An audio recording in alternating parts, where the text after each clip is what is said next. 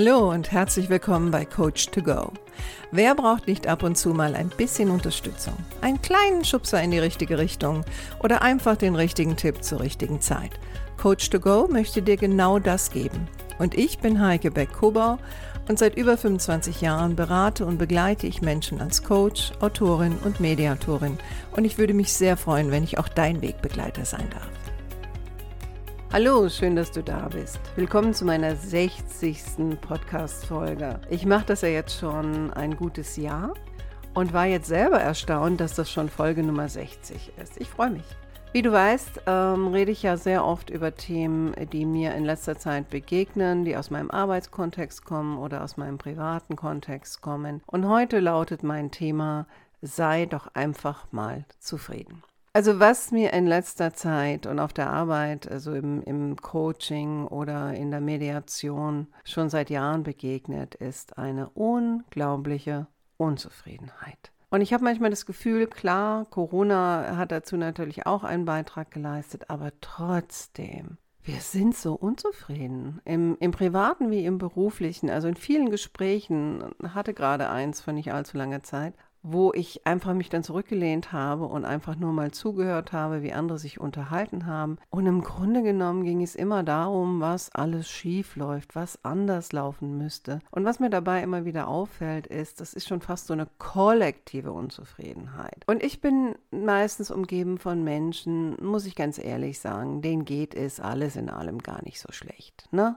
Die, die haben meistens schöne Wohnungen oder schöne Häuser, ähm, haben einen Beruf oder sind vielleicht mittlerweile in Rente und die ist auch nicht so schlecht, also kommen auch gut rum. Und trotzdem ist es ein permanentes Gemengel an Dingen in ihrem Leben. Und das ist Ne, das können, das können, wenn es auf der Arbeit ist, äh, klar, Kollegen sind immer ein dankbares Ziel, also immer wieder drüber zu reden, was die anderen alles falsch machen und was sie anders machen müssten. Partnerschaften natürlich auch. Wir Frauen reden ja oft über unsere Partnerschaften. Auch da geht es ganz oft um das Thema, was kann der andere besser machen, wieso macht er das so und so nicht, ich reg mich auf und so weiter und so fort. Dann geht das weiter mit der Politik. Also jeder weiß ja, was die Politiker besser machen müssten. Corona, da brauchen wir wir gar nicht hinzugehen. Und ich glaube manchmal, und Chefs, ja, Entschuldigung, also gerade in meinem Bereich, Chefs sind ja immer inkompetent und immer unmöglich und so weiter und so fort. Und ich glaube manchmal, also wenn Gott in leibhaftiger Person über die Straße laufen würde, dann würden wir auch noch einiges finden, was wir an dem auch noch bemängeln könnten.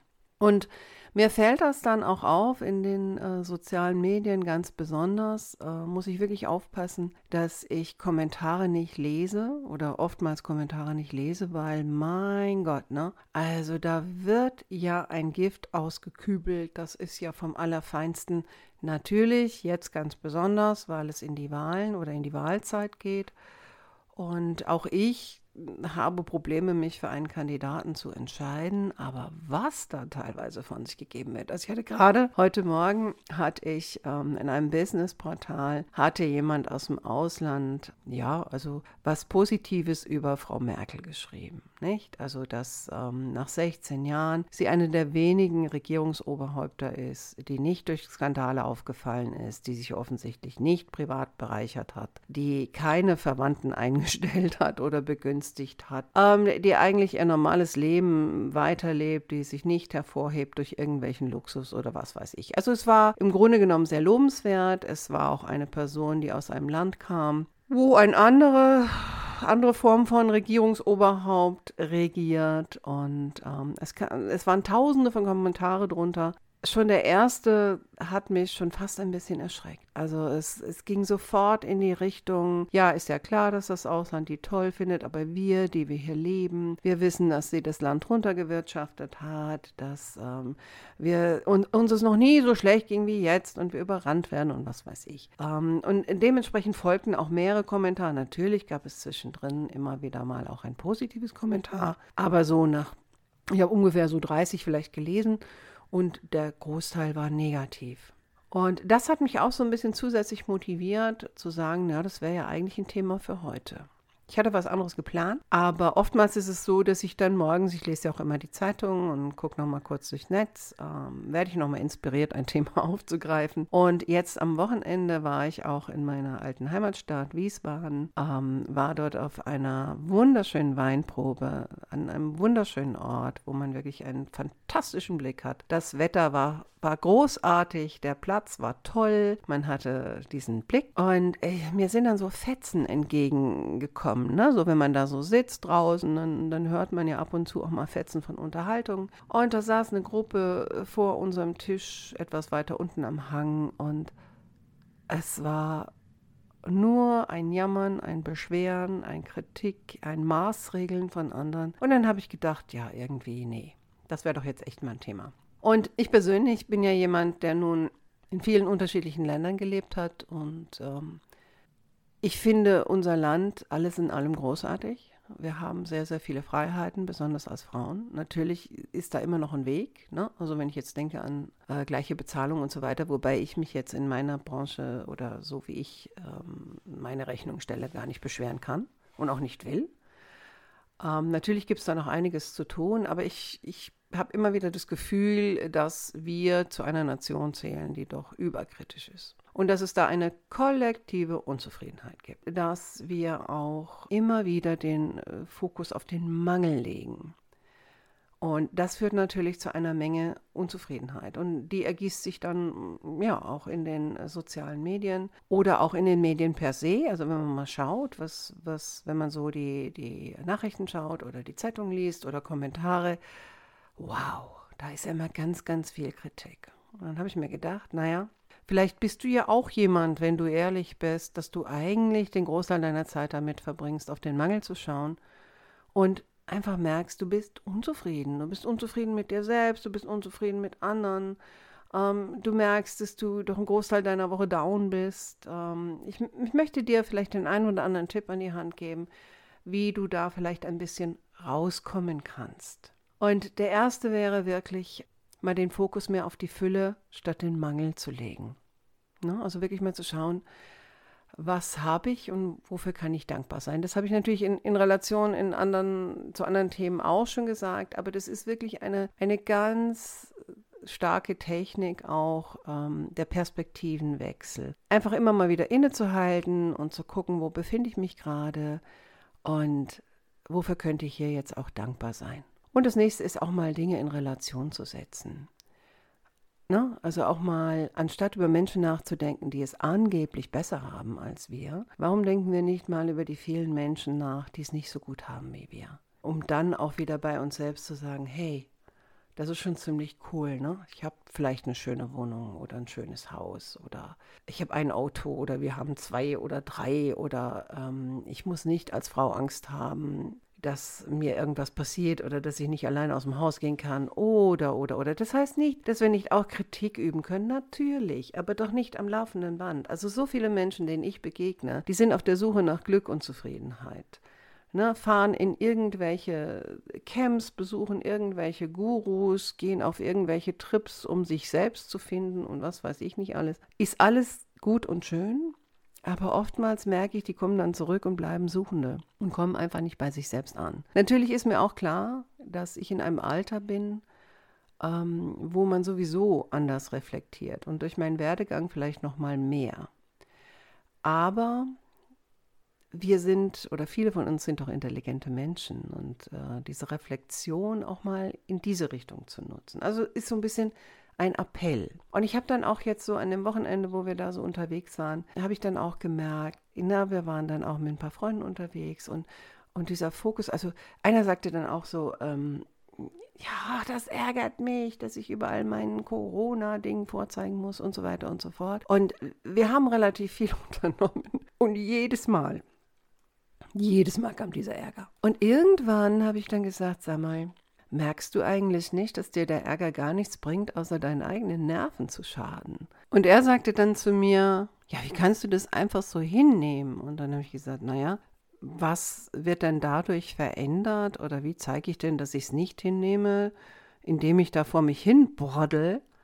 Äh, und meinen, äh, meinen Freunden immer wieder den, denselben Sermon runterbete oder indem ich vielleicht dann den Mann oder Frau in irgendeinem Schalter oder irgendeinem Restaurant irgendwie schräg anmache, dadurch ändere ich doch nicht die Tatsache, dass das jetzt eine Regel ist. Also wenn ich dann was ändern wollte, dann müsste ich doch theoretisch an die rangehen, die es verursacht haben und nicht die, die es umsetzen. Und das merke ich halt immer wieder, dass die Leute anscheinend meinen und jetzt gar nicht gegen meinen Freund, Freund, aber dass viele Leute anscheinend meinen, äh, dass wenn sie aufgeregt darüber reden, dass das schon irgendeine Veränderung bringen würde. Und ich denke dann in dem Moment immer, nö, es bringt keine Veränderung. Also wenn ich wirklich was ändern will, dann muss ich in einer anderen Art und Weise aktiv werden. Und ansonsten bringt es nur das, dass ich mich selbst aufrege und vielleicht auch noch mein Umfeld aufrege. Auf jeden Fall äh, die Stimmung in eine gewisse Richtung kippe, wobei das jetzt nicht, also ich möchte das nicht falsch verstanden wissen, vielleicht hört das sogar zu jetzt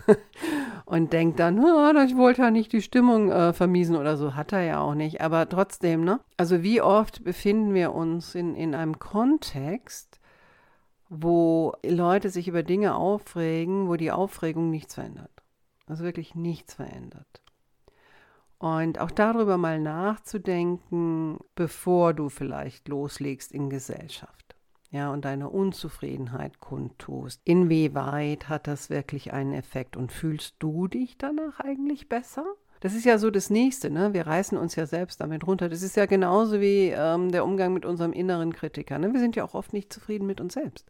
Ähm, und da sind wir auch gleich schon beim nächsten Tipp, mal das Wort muss für eine Weile zu verbannen aus unserem Sprachgebrauch. Wie oft höre ich, ja, ich muss noch das machen und ich muss unbedingt noch das ändern und ich sollte und müsste und der müsste, also gerade so im beruflichen Kontext höre ich das ja ganz oft, ja, die müsste mal das und das machen und der sollte wirklich mal da und da hinschauen. Also äh, dieser erzieherische Aspekt mit uns selbst und mit anderen. Und in der Linguistik redet man ja bei muss und sollte ähm, heißt das ja, das ist ein Modaloperator der Notwendigkeit. Also da wird eine Notwendigkeit in den Raum gestellt, ich erhöhe mich und entscheide, was notwendig ist. Und gleichzeitig löst dieses Wort muss und sollte, wenn wir das auf uns selbst anwenden, oder auch jemandem sagen, du müsstest mal, löst das natürlich auch einen großen Druck aus und schafft eine Erwartungshaltung, die auch unzufrieden machen kann. Also achte mal in nächster Zeit darauf, wenn du das Wort bei dir selbst anwendest dann stell dir mal die Frage, ähm, stimmt das? Muss ich das wirklich? Und wer sagt das eigentlich? Also ist das etwas, was ich wirklich machen will? Ja? Wo ich auch wirklich motiviert bin? Oder versuche ich das für irgendjemand anderen zu machen und eigentlich will ich das gar nicht? Und die zweite Frage ist auch wirklich eine ganz äh, wichtige Frage, nämlich genau das. Ist das wirklich wichtig, dass ich das und das jetzt mache oder das und das ändere. Und wenn du das Wort bei anderen anwendest, vielleicht mal innezuhalten und dich zu fragen, ob du überhaupt das Recht hast, jemand anderem zu sagen, was er machen müsste oder was er machen sollte. Also ich merke so in meiner Arbeit, gerade in diesen Konfliktgruppen, es wäre schön, wenn die Leute das Wort oder die beiden Worte müssen und sollten ein wenig reduzieren würden und wenn sie vorher mal nachdenken würden, bevor sie sich erzieherisch über jemand anderen erheben. Aber egal, andere andere Baustelle. Grundsätzlich geht es ja immer darum, aus welcher Haltung heraus ich auch etwas mache und aus welcher Perspektive. Und da gibt es eine kleine Geschichte aus dem Buddhismus, dass ein Meister und seine Schüler sind unterwegs und mehrere Tage unterwegs und sitzen abends an einem Lagerfeuer, was sie gemacht haben. Und der Schüler möchte natürlich mehr von seinem Meister lernen, deswegen ist er ja auch mit ihm unterwegs und ähm, fragt ihn dann, Meister, wie kann ich zum Beispiel mit dem Thema Unzufriedenheit umgehen. Und der Meister sagt, weißt du, in uns leben immer zwei Tiger. Der eine Tiger ist gefährlich, aggressiv, unzufrieden, bringt uns in Unruhe. Der andere Tiger ist sehr zufrieden, durchaus auch glücklich, genügsam und gar nicht aggressiv. Und du musst dich immer fragen, welchen Tiger möchtest du füttern? Und ich finde das eine sehr, sehr schöne Metapher, weil wir entscheiden selbst, welchen Tiger wir füttern. Und da fällt mir auch gleich noch so ein anderer Spruch ein. Ne? Also wenn wir zum Beispiel so an, an allen möglichen rumkritisieren ne? oder besonders an anderen Menschen rumkritisieren, dann ist das wie als ob wir Gift trinken und dann erwarten, dass der andere stirbt. Also es hat natürlich auch einen Effekt auf uns selbst. Also schau mal in nächster Zeit, wie oft du über deine Unzufriedenheit redest und ob das eigentlich wirklich nötig ist, ob es wirklich was bringt und ob es in dem Kontext auch wirklich so wichtig ist. Ein weiterer Punkt, der vielleicht hilfreich sein kann, ähm, wenn du dich schon mit anderen vergleichen musst, das ist das Wort musst, oder willst, ne, auch in den sozialen Medien, dann überlege dir sehr gut mit wem. Also wir werden ja oft unzufrieden deswegen, weil wir ja glauben, uns fehlt irgendetwas. Oder wir haben das Recht auf irgendetwas anderes. Und wie kommen wir auf die Idee? Weil wir uns vielleicht teilweise mit Leuten vergleichen, die das angeblich haben, also die, die mehr haben als wir. Und auch da empfehle ich immer wieder, Vergleiche tun weh. Entweder hör auf mit den Vergleichen oder vergleiche dich mal mit denen, die weniger haben als du. Ja, um dann wieder zu merken, okay, es gibt im Grunde genommen auch vieles, über das ich zufrieden sein kann. Das heißt nicht, dass du nicht Ziele setzen sollst oder dass du nicht äh, dich weiterentwickeln sollst. Ich möchte es nicht falsch verstanden wissen. Also viele sehen das immer so schwarz-weiß. Ne? Entweder das ist das eine oder dann gleich das diametral entgegengesetzt. Aber darum geht es gar nicht. Und frag dich auch mal, wenn du anderen etwas nicht gönnst und dadurch unzufrieden bist, weil du der Meinung bist, dass du das mehr verdienst oder dass du das besser weißt, frag dich doch mal ganz ehrlich, bist du nicht manchmal einfach nur neidisch? Neidisch auf den anderen. Und Neid und Eifersucht, das ist ein Gefühl, das ist ein sehr nagendes Gefühl. Ähm, und darin kann man das auch schon ganz gut erkennen. Und einfach mal ein bisschen mehr darauf zu achten uh, und dir die Frage zu stellen, was ist meine Motivation, dass ich jetzt so unzufrieden diese ganzen Sachen verbalisiere? Und wenn es Neid ist, dann halte vielleicht mal inne und halte auch mal den Mund weil das ist ein sehr unattraktiver Wesenszug. Und überlege dir vielleicht eher, was würde jetzt ein wertschätzender Mensch sagen? Ne? Und das gilt, das gilt ähm, ganz besonders halt auch, wenn du andere stark kritisierst. Dir einfach mal zu überlegen, okay, was würde jemand sagen, der vielleicht wertschätzend ist? Vielleicht würde der Mensch sagen, ja, der kann, ja, der kann das einfach besser als ich. Toll dass jemand das so gut kann. Ich kann das nicht so gut. Natürlich kannst du lernen, vielleicht etwas besser zu machen, ist in Ordnung, aber das Herumkritteln macht dich nicht schlauer oder besser oder erhabener. Also schau einfach mal. Und natürlich, diese Wertschätzung ist natürlich auch ein, ein wunderbares Instrument für einen selbst. Und auch ich bin nicht frei davon, ne, auch immer wieder mal eine Phase zu haben, wo ich vielleicht unzufrieden mit mir selbst bin. Wobei interessanterweise ist das weniger ähm, in, in meiner Arbeit oder in meiner Kreativität. Bei mir ist das so typisch fraumäßig, ne, in den Spiegel schauen und dann was zu sehen, was mir nicht gefällt. oder vielleicht auch ab und an mal Dinge nicht oder schwer zu akzeptieren, ne, wie jetzt das fortschreitende Alter. Das ist sicherlich etwas, mit dem man sich auch immer wieder auseinandersetzen muss und was ich auch tue und das Loslassen und so weiter und so fort. Aber jammern hilft ja nun wahrlich gar nicht. So, heute möchte ich diesen Podcast beenden mit dem Gelassenheitsgebet oder Gelassenheitsgedicht der anonymen Alkoholiker. Gott gebe mir die Gelassenheit, Dinge anzunehmen, die ich nicht ändern kann, den Mut, Dinge zu ändern, die ich ändern kann, und die Weisheit, das eine von dem anderen zu unterscheiden. Gott gebe mir die Geduld mit Veränderungen, die ihre Zeit brauchen, und Wertschätzung für alles, was ich habe Toleranz gegenüber jenen mit anderen Schwierigkeiten und die Kraft aufzustehen und es wieder zu versuchen. Nur für heute. In diesem Sinne wünsche ich dir heute noch einen schönen Tag und viel Zufriedenheit für den Rest der Woche und freue mich, wenn du nächste Woche wieder dabei bist bei meiner nächsten Podcast-Folge. Mach's gut, deine Heike.